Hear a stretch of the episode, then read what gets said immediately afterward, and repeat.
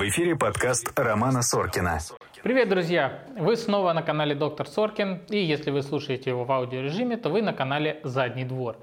Обычно я приглашаю сюда врачей взрослой медицины, но, к сожалению, мы забываем про огромный пласт медицины для детей. И сегодня у меня в гостях Ефимова-Корзинева Олеся Аркадьевна, детский гинеколог. И сегодня речь пойдет про детей. Ставьте лайки, подписывайтесь на канал и оставляйте свои вопросы в комментариях. Мы, конечно же, на них на всех ответим. Ну а мы погнали!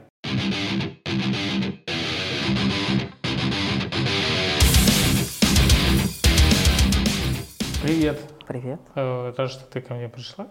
Расскажи немножечко про себя. Я Олеся Аркадьевна, Ефимова Корзинева. Прекрасно. Я доктор, работаю детским и взрослым гинекологом, работаю уже с 2001 года. Ну, с 2000 закончила, в 2001 закончила интернатуру. И потом я получила в 2002 году первичную специализацию по детской гинекологии. Сейчас у нас нет таких специализаций, у нас вообще упразднили кафедру детской гинекологии. Мне сложно рассуждать на эту тему, хорошо это или плохо, но то, что курс по детской гинекологии должен быть, детской подростковой гинекологии должен быть не двухнедельный, как он сейчас есть, а такой как бы значимый, это да, потому что есть вот яркие примеры. Я работала на профосмотрах в детской поликлинике. Пришла доктор, которая работала на профосмотрах всегда во взрослом какой-то там медсанчасти. Э, доктор в возрасте, лет там под 60, наверное. Она прошла ТУ, которые нам положены, да, раз в пять лет были, и э, двухнедельно. И решила, что она... Детский. Ну, а что не попробует? В общем, там вроде медсанчасть закрылась, что-нибудь. Ну, в общем, она сбежала через неделю. Да. Ну, с детьми вот мне всегда сложно. Ну, мне кажется, это прям совсем другое, другая специфика работы. Но это другая специфика, и нас действительно учили. Вот я говорю, что я не буду претендовать на то, что действительно нужна там кафедра и так далее, но то, что нужен курс по детской подростковой гинекологии, так как преподавали нам тогда на первичной специализации, да, это нужно. А какой институт ты заканчивала? Я заканчивала первый медицинский, но вот специализация была в педиатрической академии. Там тогда был такой профессор Гуркин, Юрий Александрович. И он был, конечно, идейным вдохновителем. Собственно говоря, как и медицинский центр Ювента, консультативно-диагностическим, которым раньше руководил э, Павел Наумович Кротин, который его открывал там, в 90-е годы, и потом со шведами дополнительно они обучались и открывали молодежные консультации по городу. Это были два таких, ну, я считаю, что великих человека, которые действительно посвятили себя детской подростковой гинекологии, они э, этим жили. И, конечно, было с ними учиться, интересно общаться. Я всех врачей, которые ко мне приходят, спрашиваю, каким был их путь э, к медицине здорового человека, к той самой доказательной медицине, которая сейчас звучит из каждого радиоприемника. Ведь наверняка э, в институте еще не было прям вот такого, ну, во всяком случае, у меня не было. Слушай, ну э, я вообще не очень как бы люблю, когда вот говорят, да, доказательное, недоказательное. То есть есть определенный термин, который за границей тоже используют, да, много лет. Но у нас, ну, как, как почему-то всегда в России, да, немножко это все извращается, свой да, свой путь. А, мне кажется, что врач просто должен быть э, разносторонне развит, да, он должен уметь читать. Ну вот я, например, э, плохо знаю английский язык, да, но я точно знаю, что э, литературу я должна прочитать там в оригинале, да, я, значит, беру переводчик и с переводчиком читаю новые рекомендации. Собственно говоря, вот этому учили хорошие преподаватели Э, и в свое время. И мне вот очень повезло, у меня была прекрасный преподаватель, э, ну, учитель. Я считаю, что это с большой буквы учитель Элеонора Анатольевна Панова, которая нам всегда говорила читать книжки «Источник знаний». Она требовала, чтобы мы ходили в библиотеку, чтобы мы изучали последние возможные, да, которые были переводные издания, да, чтобы мы не читали наши книжки там доисторического выпуска, а именно э, смотрели, что было возможно в этот период. У нас в 2000-м, конечно, было, когда я заканчивала институт, было не так много возможностей, да, переводных изданий было угу. очень мало, и даже когда они выходили в свет, они немножечко устаревали. Но все равно у каждого человека, если появляется на пути учитель с большой буквы, вот в данном случае доказательная медицина для меня она была еще тогда. Потом э, были тоже некоторые сомнения, когда я сама уже чего-то достигала, да, училась, э, по поводу э, назначений, рекомендаций, да, были какие-то, ну, в моей Диссонанс. голове что-то, да, э, не совпадало. Появился русский медицинский сервер, да, где э, врачи, э, которые эмигрировали в свое время, собственно говоря, обменивались опытом, да, и там я для себя уже давно узнала о том, что, да, эрозию шейки матки лечить не надо, и вообще такого диагноза нет, что ВПЧ тоже таблетками не лечится, что уреоплазма бедная, несчастная, и никто ее, в общем-то, никто трогать. Ее не любит. Да, никто ее не любит. При этом это не было так воинственно воинствующий, да, вот, уреоплазма, вот, или там, ай, вы все идиоты.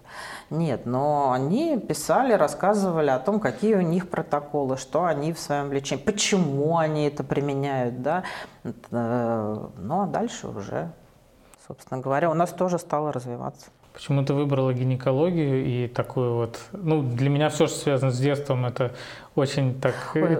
трогательно, поэтому... Вот... Слушай, гинекологию я выбрала, это вообще очень смешная история. Мы э, в группе с моим э, сокурсником э, Лешей Курилой по-моему, еще на третьем курсе сказали, что нет, гинекология это вообще не для нас. Это вообще не специальность. Абдоминальная хирургия – это, да, а это, ну что это вообще такое? Потом, а, после а, цикла по гинекологии на пятом, по-моему, курсе, когда у нас преподавал Коршунов а, Михаил Юрьевич, после этого курса мы оба поняли, что гинекология – это вообще вот, наверное, единственная область медицины, которая настоящая. Ну, в общем, Алексей Олегович, он репродуктолог в НЖС, я вот ну, то есть, ну, да, как самые главные противники гинекологов стали ну, гинекологами. Да, да, да. А детская гинекология это была вообще смешная, еще смешнее история. Значит, я, будучи беременной, первый раз с большим таким пузом ходила добывать себе на бесплатное обучение по гинекологической эндокринологии, потому что надо было всем рассказать пациентам о контрацептивах определенной фирмы. И эта фирма потом, если соберешь много купончиков, она, значит, а там нужно было расписаться, что пациент расписался, что ознакомлен. И она предоставляла обучение. Поскольку даже тогда, вот там в в начале 2000-х все равно были циклы и платные, и бесплатные, да, и на некоторые циклы было не очень легко попасть. Вот, значит, я решила, что я заработаю, и я, значит, по роддому, где я была а, в интернатуре, отделении после родовом всем вещала о том, что вот послеродовая контрацепция, вот такие-то таблетки, они мне все массово подписывали. И, засланный э, казачок. Да, да, засланный казачок. И потом я, э, что можно предохраняться после родов, вот, ну, собственно говоря, э, то, что я сейчас помню, оно и сейчас применяется. В общем, я ничего плохого тогда не говорила. И э, я, конечно, набрала себе на это обучение, но обучение было вот ровно тогда, когда мне нужно было рожать. Ну, мы с фирмой договорились, я родила, и они меня отправили на это обучение.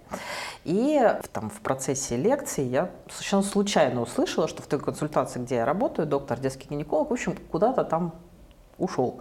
И сейчас они э, будут искать. Я тут же, значит, будучи еще в декрете, подлетела э, к своей заведующей и сказала, слушайте, хочу, вот я сейчас в декрете хочу, я выйду, буду у вас доктором. Она меня отправила учиться ну, вот на эту первичную, ну и, собственно говоря. Класс. А потом я решила, что детская гинекология – это, наверное, самая вот правильная область, и я пыталась работать только детским гинекологом до, наверное, 2000 седьмого, восьмого, то есть с 2002 я получила специализацию, наверное, ну, до восьмого, девятого, наверное, года, вот так вот, я пыталась работать только детским гинекологом. В Ювенте тогда Полноумыч очень много рассказывал о всяких вот этих шведских проектах, у меня тоже было много идей по поводу там просвещения и так далее подростков, э, но меня так немножечко гасили уже у нас ювенильная юстиция несколько закручивала гайки. И дальше я просто поняла, я даже попыталась, как это сказать, когда вот не в государственную, в частную практику, да, в частную практику я тоже попыталась сначала быть э, детским гинекологом, но поняла, что это, конечно, не область зарабатывания денег совсем, все-таки это не так много патологий. Ну и потом я уже вернулась во взрослую гинекологию, ну и, собственно говоря, просто принимаю теперь детей и взрослых. Взрослых больше. Ну вот меньше. в головах многих людей детская гинекология ассоциируется с медосмотрами там в школе, когда всех сгоняют толпой к гинекологу и стоят, мнутся с ноги на ногу в очереди к нему. Что на самом деле такое детская гинекология? Что, что в ней? Я, я, я взяла маску, я тебе покажу, кто такой детский гинеколог глазами родителей. Вот это детский гинеколог. Причем Очень это, похож. да, да, на самом деле это а, прекрасный персонаж, а, о нем я совершенно недавно узнала, Груфула, я не знаю, знаешь, угу. ты читала ли. Это вымышленное чудовище, да, то есть это мышонок рассказывал о том, что вот у него есть друг, который всех покусает. На самом деле этот друг оказался очень даже и добрым. Да. Собственно говоря, вот э, Груфула это то, что... Он был детским гинекологом. Да. То, как представляют родители и почему-то передают именно вот эти представления да, своим детям. Не очень это правильно, но думаю, что связано это как раз с тем, что у нас и э, взрослая гинекология страдает, да, родители знают, ну, то есть мамы знают, что в основном это э, не очень приятное общение, там, первое, второе, даже если оно было первое, там, за 20 лет, в, в смысле, женщине за 20 лет, то на нее могут и накричать, да, и сказать, что она такая сякая, и вообще, где она была до этого, и вообще, как она и что она. И я думаю, что это, конечно, они транслируют просто может быть, не, не желая, да, но все-таки получается, что они транслируют это своим детям, и, естественно, э, дети тоже пугаются. Они и... же еще не знают и фантазируют. Да, они же еще не знают и фантазируют. И дальше начинаются проблемы. Нет, детская гинекология – это совсем не профосмотры. Профосмотры, они неплохи, конечно, и даже нужны, но, может быть, э, не совсем так, как у нас государством регламентировано, потому что э, у нас э, профосмотры должны быть в 3 года, в 6, 7, 13, 15, 17, вот как-то в такие сроки. Поскольку специализация вернее, специальность детского гинеколога, да, сейчас ее немножко упразднили, то из-за границы, собственно говоря, нет такого, да, конкретно детского гинеколога. Он детский эндокринолог есть, там уролог есть, а гинеколога нет. А, все-таки занимаются взрослые гинекологи и педиатры, что мне кажется более правильным. Потому что, да, действительно, есть ряд патологий, о которых э, врач, либо педиатр, либо гинеколог должен знать. Но все-таки их не так много. Больше каких-то эндокринных нарушений, которыми э, связаны там, с полом, с развитием.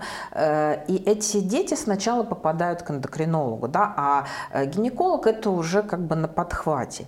Или когда, например, есть какая-то незначительная патология, связанная с то есть вариант развития, да, те же самые синехии, да, там слепание губок. Это не патология, и с этим вполне могут и должны, мне кажется, разбираться педиатры, потому что, ну, вариант развития, да, ничего в этом такого нет. Поэтому, насколько нужны там вот эти профосмотры с такой частотой, я не знаю, но есть некоторые особенности. И да, действительно, врач, взрослый гинеколог, да, должен владеть, естественно, детской гинекологией, если он для того, чтобы потом более правильно интерпретировать а чем отличается осмотр э, детей от осмотра взрослых? Э, и ты уже немножко затронул эту тему. Когда надо начинать обследовать и что может насторожить, наверное, родителей для того, чтобы отвести девочку к гинекологу? Вот когда надо начинать, э, это вот опять-таки же, да, мне кажется, немножко риторический вопрос. Начинать надо с рождения. Как родился, педиатр должен осмотреть, да, а дальше уже э, тоже, мне кажется, педиатр должен решить, надо ли э, проводить какие-то дальнейшие действия, если он не справляется. А, бывают э, в основном в самом раннем возрасте. Это вот э, либо там синехия, слепание, да, что является, в общем, вариантом нормы, могут быть какие-то воспалительного характера, ну вот вульвовагениты, которые, как ни странно, на самом деле бывают нечасто да, только их почему-то лечат чаще, чем они бывают. Связаны в основном вульвовагиниты бывают либо с тем, что может э, ребенок увлечься игрой и изучая себя, да, поместить инородное тело туда, куда не надо, или могут быть, например, глисты. И вот тогда это действительно такие там вялотекущие там, тяжело поддающиеся лечению, повод для того, чтобы обратиться к гинекологу. Э, чаще бывают какие-нибудь достаточно, э, неправильно сказать, банальные, да, это скорее по незнанию причины, когда отправляют к гинекологу да, или педиатра, начинают бить тревогу, когда есть э, излишняя гигиена или наоборот недостаток гигиены. Мне кажется, что вот относительно того, когда нужно посещать гинеколога, да, посещать, наверное, нужно тогда, когда есть какие-то проблемы, да, нет такого все-таки возраста посещения гинеколога. Или если возникают э, какие-то нарушения чуть позже в пубертате, когда возникают э, там месячные или не возникают месячные, да, или проблемы, которые связаны с месячными. То есть мне кажется, что детей просто нужно на определенных этапах просвещать, да, а этим должны заниматься там педиатры и родители. Родители это вообще отдельная история, потому что не все родители даже про месячные рассказывают своим детям. Мне вообще... кажется, не все родители знают про месячные.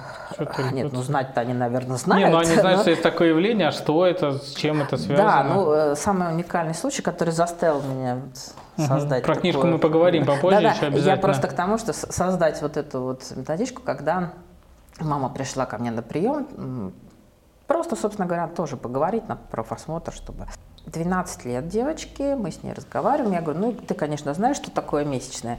Мама поворачивается к своему ребенку и спрашивает, ну, ты же знаешь, что такое месячное? Ребенок так на нее смотрит,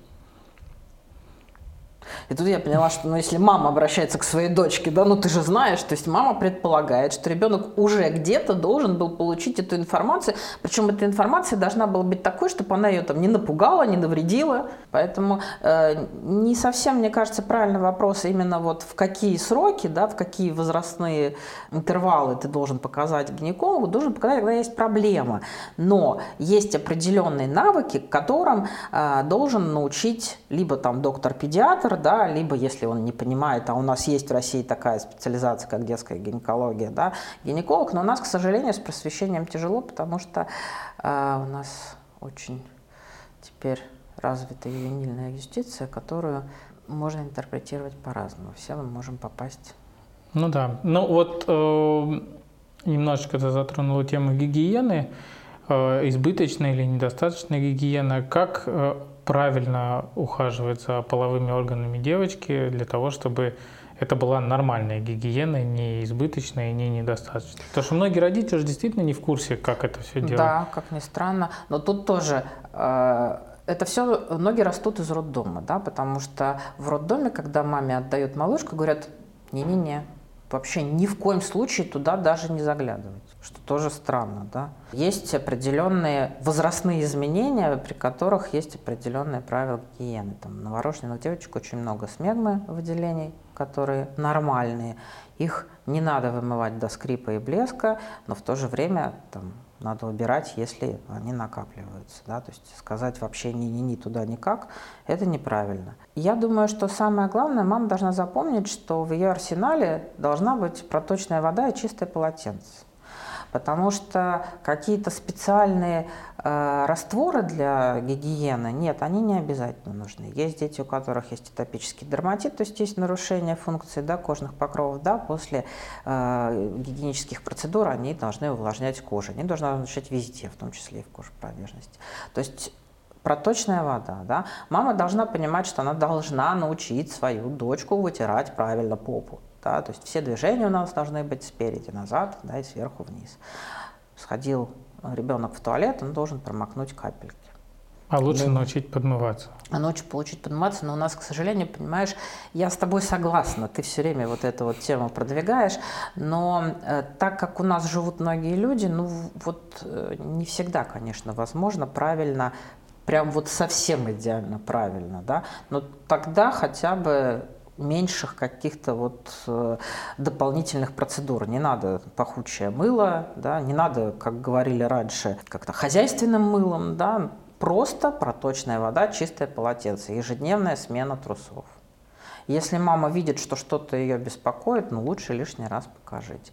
Иногда, почему я говорю про чрезмерную гигиену, когда мама намывает своего ребенка до скрипа, собственно говоря, она смывает весь защитный барьер, который у маленьких детей снаружи, да, у них еще нет лактобактерий, потому что нет эстрогена, то есть они там в минимальных количествах, потому что нет эстрогена в том количестве, которое возникают потом, когда возникает половое созревание. Поэтому вот мне кажется так.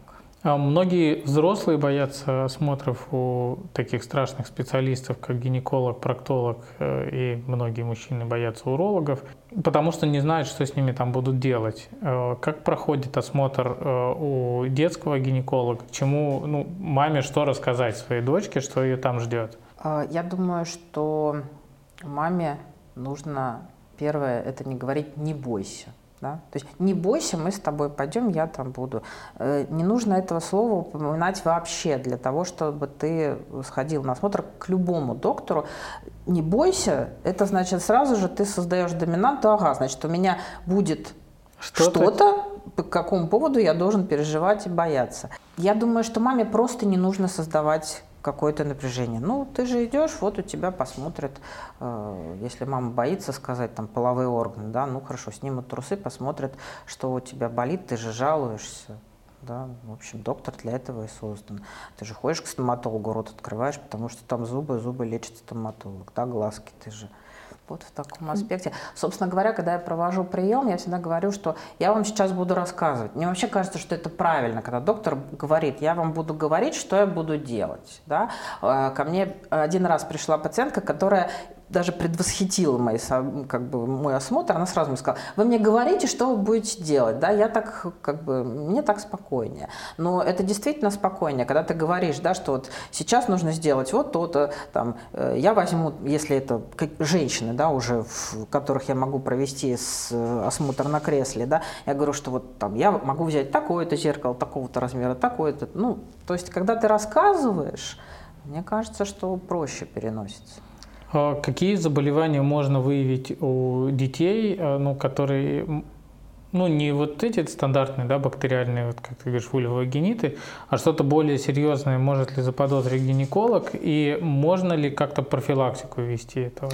А, гинеколог э, может, и скорее это, наверное, какая-то онкологическая патология, которая ну, достаточно тяжело э, может быть диагностировано, но тут, то есть могут быть какие-то неожиданные жалобы, да, там, например, на кровянистое выделение там ребенка в 5 лет, потом оказывается, что это не потому, что он э, где-то поцарапался, а это был какой-то там рак чего-то, вот. поэтому Тут, наверное, э, в раннем возрасте это должна быть коалиция врачей, да, то есть это должен быть и гинеколог, и эндокринолог, и гинеколог, и педиатр, то есть вот такая совместная работа, потому что кроме вот этих банальных, ну, как ты говоришь, да, простых э, заболеваний, да, есть э, достаточно сложные, которые могут просто проявляться, да, вот такими вот какими-то нехарактерными в данный момент времени жалобами, и тогда это вот будет ну, или это может быть чуть позже, да, когда, если мы говорим не о детях, а о подростках, это могут быть э, заболевания, э, связанные с нарушением там, менструального цикла, с половым созреванием, с половым развитием. Ну, вот. Но опять-таки же это вот на стыке специальности да, между эндокринологом и гинекологом. А чаще приходят к эндокринологу или к гинекологу? Я думаю, что чаще эндокринологу. А есть ли какие-то заболевания, э, которые требуют хирургического вмешательства у детей? Есть, конечно. Ну, это, во-первых, онкологические заболевания, да. Это могут быть заболевания, то, что, ну, собственно, мы плавно подходим, наверное, к твоему следующему вопросу по поводу интерсекс угу. людей, да, потому что есть заболевания, которые, э, то есть это нарушение половой дифференцировки, да, она бывает на разных уровнях, и тогда э, во время полового э, созревания оказывается, что у ребенка, например, не матка яичники, а зачатки этих органов, да, или есть органы внешне такие, внутренне другие, да, и для того, чтобы не возникло онкологического заболевания, нужно эти органы удалить, если мы говорим вот о таких заболеваниях. Потом могут быть, э, собственно говоря, и кистозные изменения в яичниках, которые могут быть и в детском возрасте, и во взрослом возрасте. В детском возрасте могут быть такие кисты, которые называются дермоидные, да, которые скорее даже обнаруживаются еще и в утробе мамы. И тоже, соответственно, могут быть э, оперативные лечения таких образований. А, могут быть э, какие-то э, заболевания в молочных железах, могут быть заболевания, которые связаны с тем, что ребенок проходил, например, лечение у гематологов, да, получал полихимиотерапию или трансплантацию костного мозга, у него возникла такая тяжелая реакция, как реакция РТПХ, да, то есть трансплантат против хозяина. И на фоне вот этой реакции тоже у девочек бывают разные проблемы, а, как, например, там сращение влагалища, да, им делают вагиноскопию. Вот такого плана, да, вот у меня коллега, которая как раз э, Кенис, она работает на отделении детской гинекологии, детской и подростковой в Алмазово, вот у нее как раз в практике масса всяких таких уникальных случаев. Прием взрослых часто включает в себя УЗИ-диагностику. А у детей тоже часто выполняется УЗИ? Не часто, но выполняется, да. Ну, реже, а, чем у взрослых. Реже, конечно, чем у взрослых. В основном э, выполняется, наверное, в, часто выполняется в подростковом возрасте, когда это связано с нарушением цикла или с нарушением полового созревания. В детском возрасте редко. В детском возрасте чаще выполняется ультразвук, когда мы динамически что-то наблюдаем, да, вот, э, например, те же самые кисты, которые внутриутробные, или бывает такое состояние, когда криз новорожденных, да, когда мама очень такая насыщенная эстрогенами, она может и с молоком их передавать или вообще может передать еще.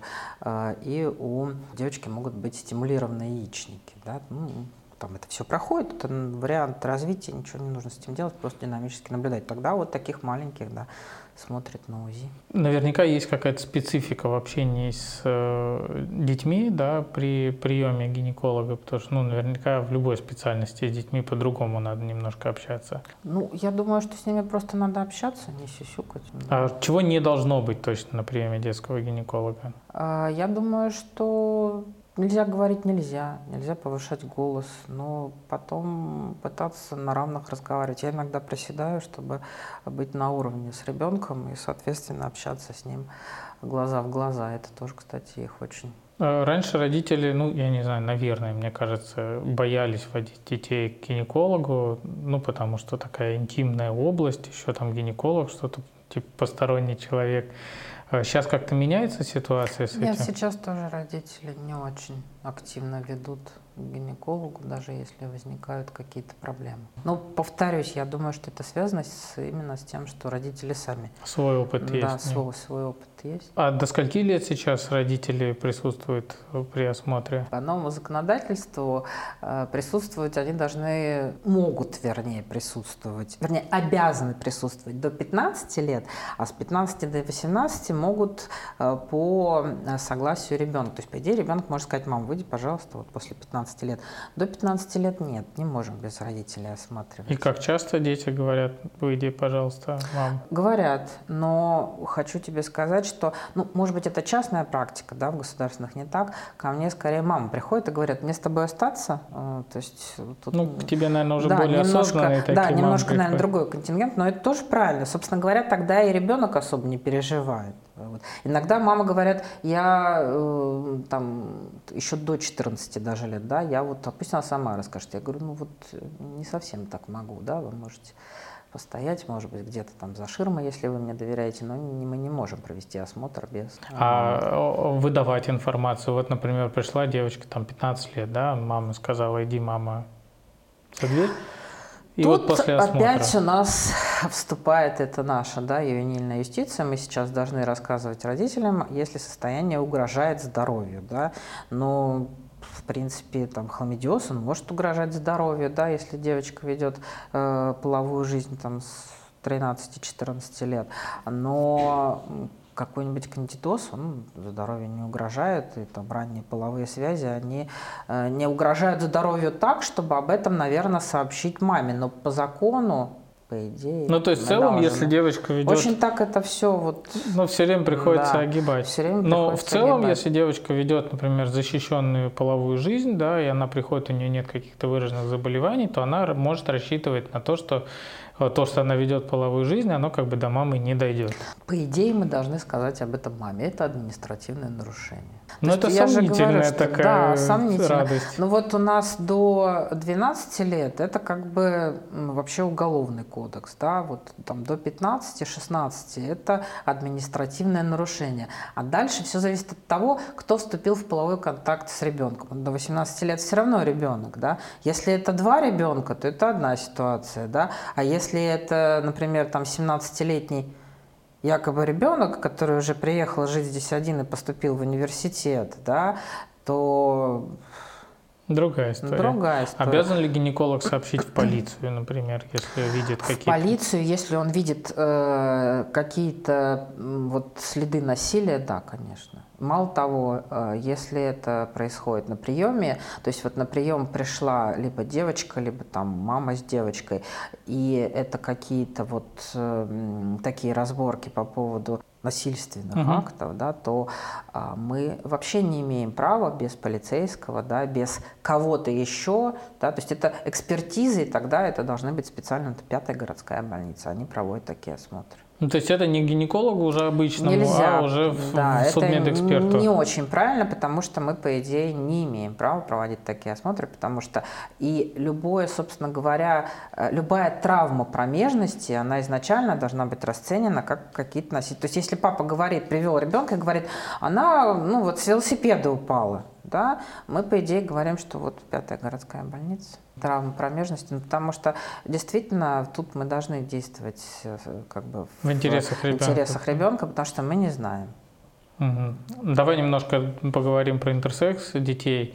Чуть-чуть ты рассказала, кто это такие, а, но вот э, можешь чуть подробнее рассказать, кто это, почему про них ничего никто не говорит? А, ты знаешь, у нас есть такая блогер Юлия Сидорова, если ты ее знаешь, Знаю, да, эндокринолог. Да. Вот она очень много и хорошо. Я думаю, что тебе, наверное, лучше к ней обратиться, чтобы она тебе рассказала. Все-таки гинекологи с этим встречаются, но меньше.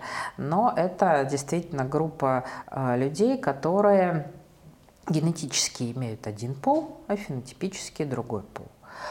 Это может произойти в самом раннем возрасте, когда ребенок родился и ему неправильно, то есть в смысле произойти что? Неправильное, так скажем, определение да, вот генетического пола и фенотипического. Есть, например, синдром Вестикулярная феминизация, я еще даже телефон не успела открыть, которая бывает разной. Да? То есть бывает, когда совсем есть нечувствительность к андрогенам, бывает, когда есть какая-то минимальная чувствительность к андрогенам. Все-таки это область эндокринологии, да, это общая эндокринология.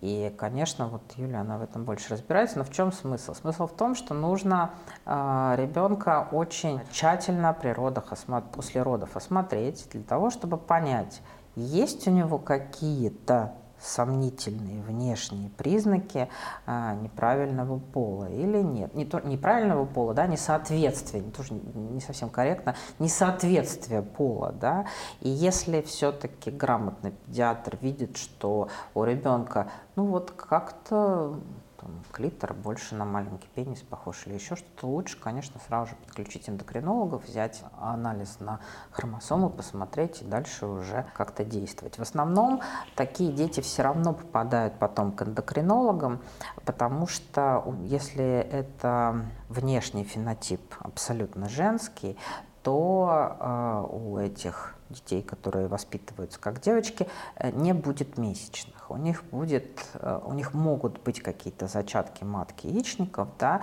и дальше уже, когда эта ситуация раскручивается, то выясняется, соответственно, какой... Ну, то есть генетически, например, XY хромосома типа как мальчик, да, да но внешне а выглядит внешне, как девочка. Да. Там все зависит от того, на каком этапе произошли вот эти вот э, сбои, да, если это на самом-самом раннем этапе, когда у нас э, ген SRI, да, который вот секс, э, пол регулирует, да, вот Э, выключаются на этом этапе, они тогда фенотипические девочки, и в принципе они воспитываются как девочки, и в общем редко возникают какие-то проблемы. А когда вот есть, например, там 5 альфа-редуктазы с ферментом, который преобразовывает да, андрогены, там, собственно, Юля тоже любит об этом рассказывать, есть в Доминиканской республике да, целое племя, которое уже много лет просто, э, так как у них там внутриплеменные отношения, да, когда э, это немножко поздно этот синдром, так скажем, себя показывает, то есть они где-то 12 лет девочки, а потом вдруг раз у них все вырастает. Так ночью вот, раз проснулся. Да. Так... Ну, не совсем, конечно, так. Но вот я говорю, что я в этой теме немножко плаваю, но смысл просто в том, что это дети, которые воспитываются относительно внешних признаков, да, а потом может оказаться, что это так же, как и девочки. С девочками тоже там есть, да, вирализация, когда они могут воспитываться, ну, у них просто чуть меньше это, наверное, будет видно, но все равно, да, когда. И дальше могут возникать э, проблемы с тем, что, э, может быть, ребенок и всегда себя ощущал мальчиком, а его воспитывали как девочку. Ну да, это такая... То есть дальше вот у нас считают просто, что интерсекс, не, не считают, а некоторые не знают, что это такое, и э, относятся к этому как вот к каким-то там половым отношениям, да, то есть когда в парах, да, отношения. Нет, это вообще к этому не относится. Это э, люди, которые, то есть интерсекс между полом, да, то есть фенотипически внешне у тебя один пол, а внутренне у тебя другой пол. Ну, и это должен заподозрить педиатр или гинеколог, а, ну, если к нему э, приведет. Гинеколог, конечно, должен об этом знать и, наверное, обратить на это внимание, если к нему пришел с, там, с жалобами ребенок на там, отсутствие месячных. Но это более ранние все-таки, да, изменения, которые должен, да, очень хорошо знать педиатр и должен отправить к эндокринологу. Давай немножечко поговорим про вот эту чудесную книжку, которая лежит у нас на столе. Перед тем, как мы про нее поговорим, хочу, в принципе, спросить, как сейчас обстоит с осведомленностью детей, девочек о э, своей физиологии, о каком-то там сексуальном поведении, да, в принципе, о своих половых органах, что с ними происходит с возрастом, там, когда что растет и так далее. Стало ли лучше за последние там 10 лет? Я не думаю, что стало лучше, но есть э, категория родителей, которые, конечно, осведомлены, как общаться с детьми. Они покупают много литературы, в том числе сейчас много литературы для совсем маленьких детей по поводу строения, да, анатомии. Вот. Но литературы по поводу полового созревания и там вот месячных, ее тоже очень много, но она скорее там в более подростковом возрасте и для взрослых. Литературы для вот совсем маленьких, а мы считаем, что в норме месячные начинаются с 9 лет и как бы это не будет патологии, да, вот э, девочки, конечно, там 9-10 иногда 11 лет, они очень мало знают. И... Ну и, наверное, для них это определенный стресс, когда у них начинается да, менструация. Да, И, собственно говоря, ничем не отличаются рассказы этих девочек от того, как это было там лет 35 назад, когда угу. я была подростком, да, то есть увидела кровь на трусах, мама, я умираю, все. Кошмар, вот. конечно. То есть действительно осведомленность э, крайне низкая, но, повторюсь, это еще зависит и от родителей, потому что родители тоже мало знают. Чему посвящена твоя книжка? Почему решила ее написать? Вот после того приема, когда мама повернулась к дочке и сказала, ну ты же знаешь, что такое месячное? Вот. Она посвящена именно нормальных, нормальным изменениям в организме вот с 9 до 12 лет. Мы хотели приблизить к самому вот упрощенному варианту ныне модным комиксам, но это не совсем все-таки стиль комикса, а это у нас так картинки, которые Прекрасно.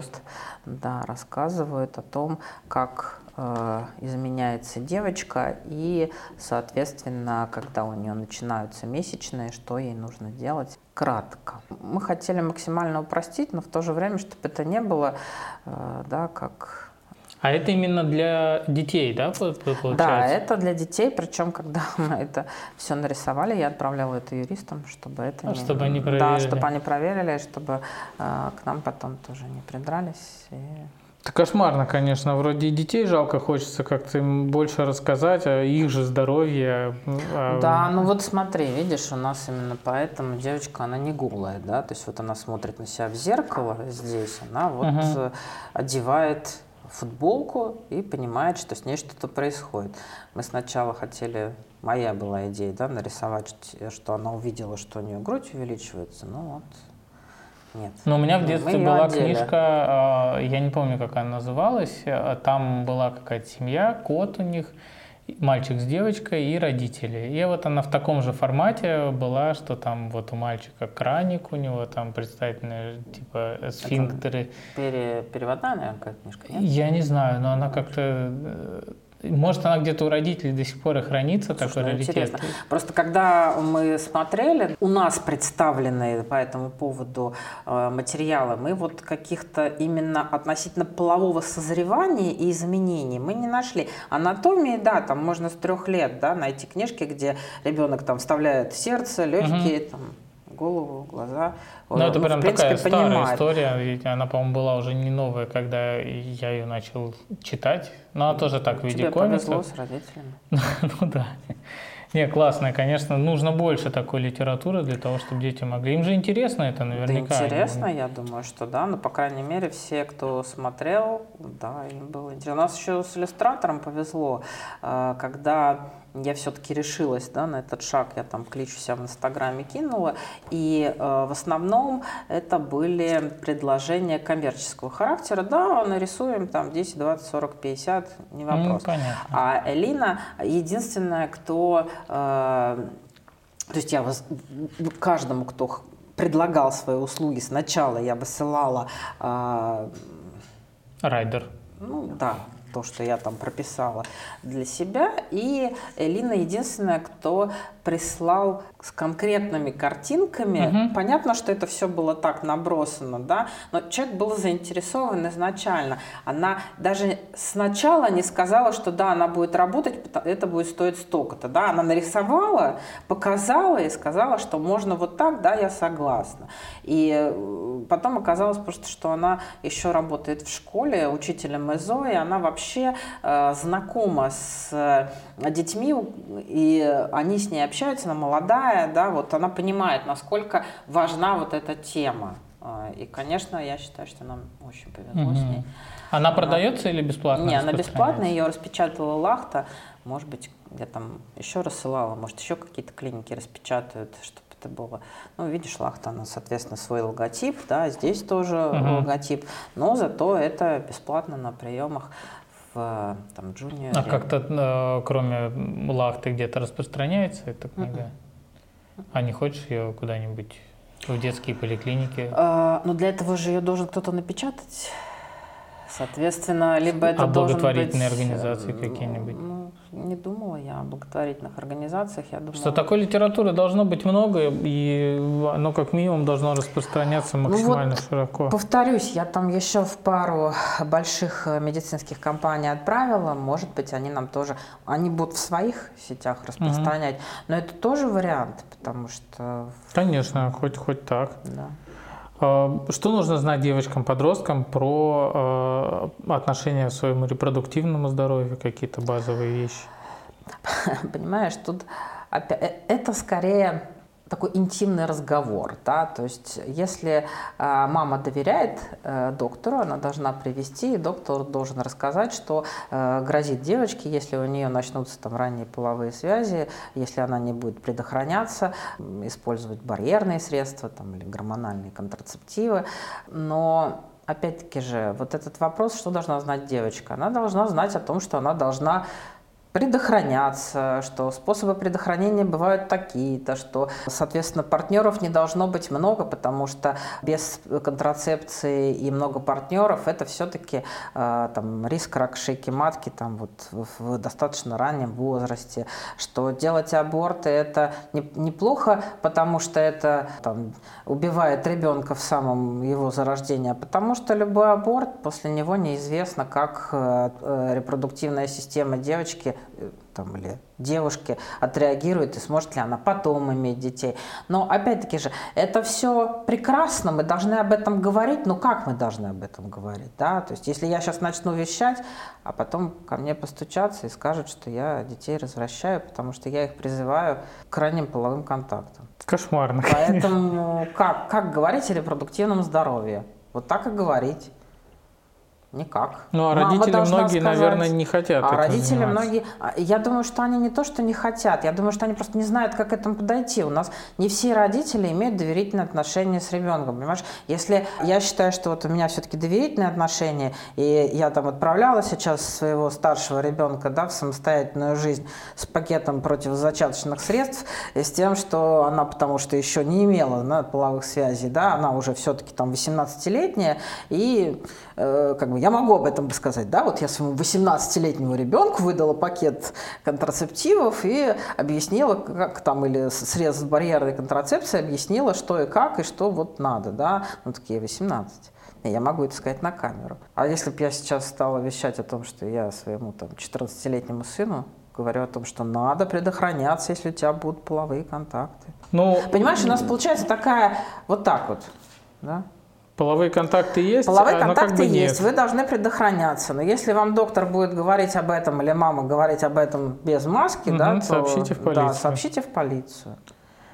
Ну, это и потом и есть проблемы потом всякие, там проблемы, ранние конечно. беременности эти и так далее. При что... этом, так или иначе, у нас дети, э, да, да, у нас есть действительно и это, кстати, неплохо, когда, я больше скажу, это хорошо, когда ставят на каких-то источниках возрастные категории, да, там 6 плюс, там 3 плюс, 18 плюс, потому что таким образом там и родители тоже могут как-то понимать, да, я свожу в театр, да, вот там трехлетнего ребенка, а ему там показывают спектакль для 12-летнего. Понятно, что э, многие дети по-разному воспринимают, но все равно это неплохо, это нормально, но просто дальше получается какое-то извращение, да, у нас есть такая политика, да, у нас это применяет, да, все плохо, да, там э, все вот, э, э, как же так, э, к половому, э, ну вот там призывают, а потом ты включаешь телевизор в 11 утра. Там беременна в 16. Да, беременна беременна в 16 или там какой-нибудь э, фильм 2, с насилием и так да. далее. Но ну, тут получается вообще как-то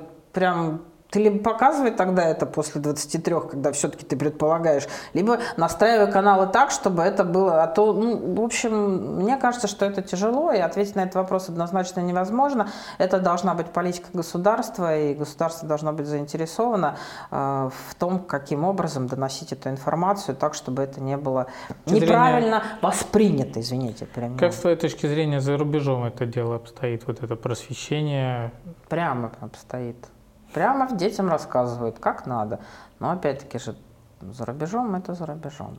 Вот эта шведская модель, которая была у нас изначально там, в 97 году, к нам шведы приехали, стали открывать молодежные консультации, они как раз очень много рассказывали, каким образом у них происходит половое воспитание, как они учат девочек и мальчиков одевать презерватив там, на банан, огурец, да? как они им выдают презервативы, как они им выдают контрацептивы, как они с ними общаются и рассказывают. Да? Э, можно да, сначала пообщаться только с мальчиками, потом пообщаться только с девочками, потом узнать у них, все ли они поняли, соединить их там. Э, но ну да.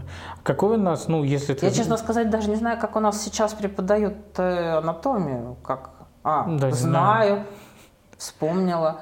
Они преподают ее сначала для мальчиков, а потом для девочек. Кто-то мне рассказывал, что в школе у них был урок, э, когда Биология, э, да. было вот э, по поводу репродуктивной системы, да. Сначала учитель общался с мальчиками, да, девочки отдыхали, потом это рассказывалось Просто, ну, я не знаю, есть ли какая-то статистика, ну или вот э, когда сейчас средний возраст начала половой жизни у подростков? Я думаю, что есть такая статистика, но она, наверное, не будет совсем правильная.